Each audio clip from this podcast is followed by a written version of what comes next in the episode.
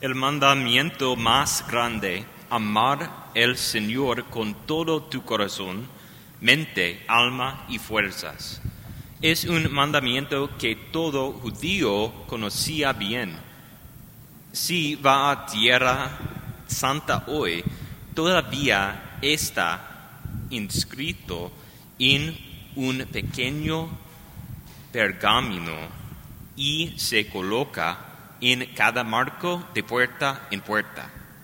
No fue una sorpresa que Jesús diera esta respuesta y, sin embargo, todavía hoy, todavía hay mucho que comentar en esta escena con el escriba.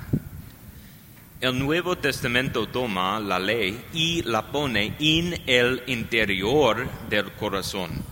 Los judíos a menudo tenían una observancia externa muy severa, pero la nueva ley no está escrita en piedras, sino en el corazón del hombre. El escriba se da cuenta de esto y dice, este mandamiento vale más que todos los holocaustos y sacrificios. El escriba ha comenzado a comprender que este mandamiento debe vivirse no simplemente a través de sacrificios de animales ofrecidos en un altar Recuerdo la primera vez que empecé a reflexionar con este mandamiento. Cuando era niño pensaba para mis adentros, si Dios es lo más importante del universo, ¿no debería reflejar eso la cantidad de tiempo que paso con Él? Rápidamente traté de descartar este dicho. Voy a la escuela siete horas al día. No hay forma de que Dios pueda estar pidiendo esto.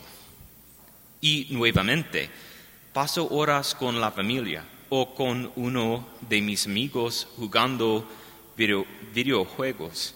No es el mejor uso de mi tiempo, lo confieso, pero no podría pasar tanto tiempo con el Señor. Pero la pregunta seguía fastidiándome. Hay otra historia del sacerdote a cargo del seminario al que fui. ¿Qué fui?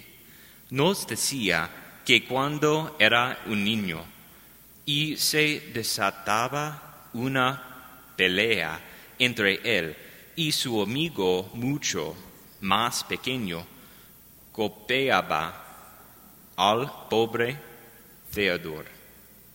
Cada vez se metía en problemas y cada vez la hermana le hacía escribir en la pizarra.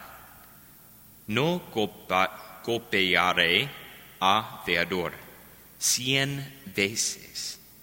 Durante una de estas ocasiones dijo, hermana, ¿por qué soy tan estúpido? Ella respondió, no eres estúpido, eres uno de los estudiantes más inteligentes de la clase. ¿Por qué debías eso? Explicó entonces, ¿por qué sigo copiando a Theodor cuando estamos en una discusión. Sé que me meteré en problemas y terminaré aquí, porque sigo haciéndolo.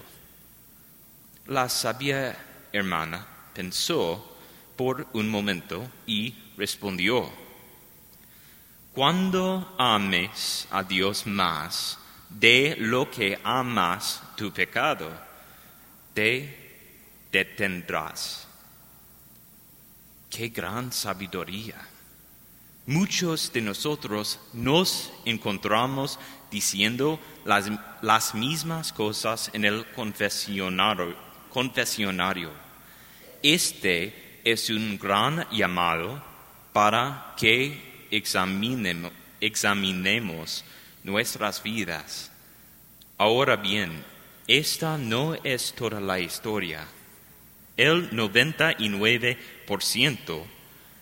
de las veces evitamos nuestros pecados favoritos. Es ese 1% de las veces que somos débiles que cedemos a la tentación. Pero esta es la clave, es la clave del mayor mandamiento. Se trata de, de dejar que el amor de Dios afecte todas nuestras vidas. La gracia en nuestro bautismo, el mismo Espíritu Santo derramado en nuestros corazones es la nueva ley. Es dejar que esta comprensión y esta presencia afecten, afecten toda nuestra vida.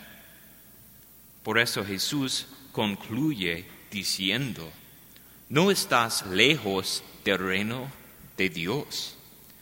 Jesús es la encarnación del reino de Dios. Está a seis pies de distancia cuando dice esto.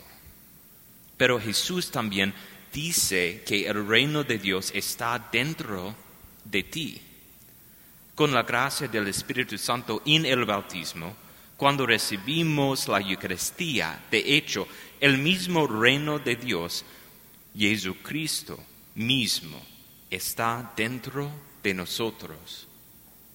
El desafío para nosotros es vivir toda nuestra vida en su presencia. Cuando trabajamos, cuando descansamos, cuando estamos en casa o cuando estamos fuera.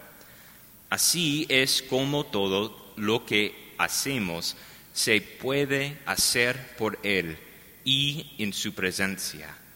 Porque si Dios es lo más importante, ¿no debería reflejar eso la cantidad de tiempo que pasamos con Él?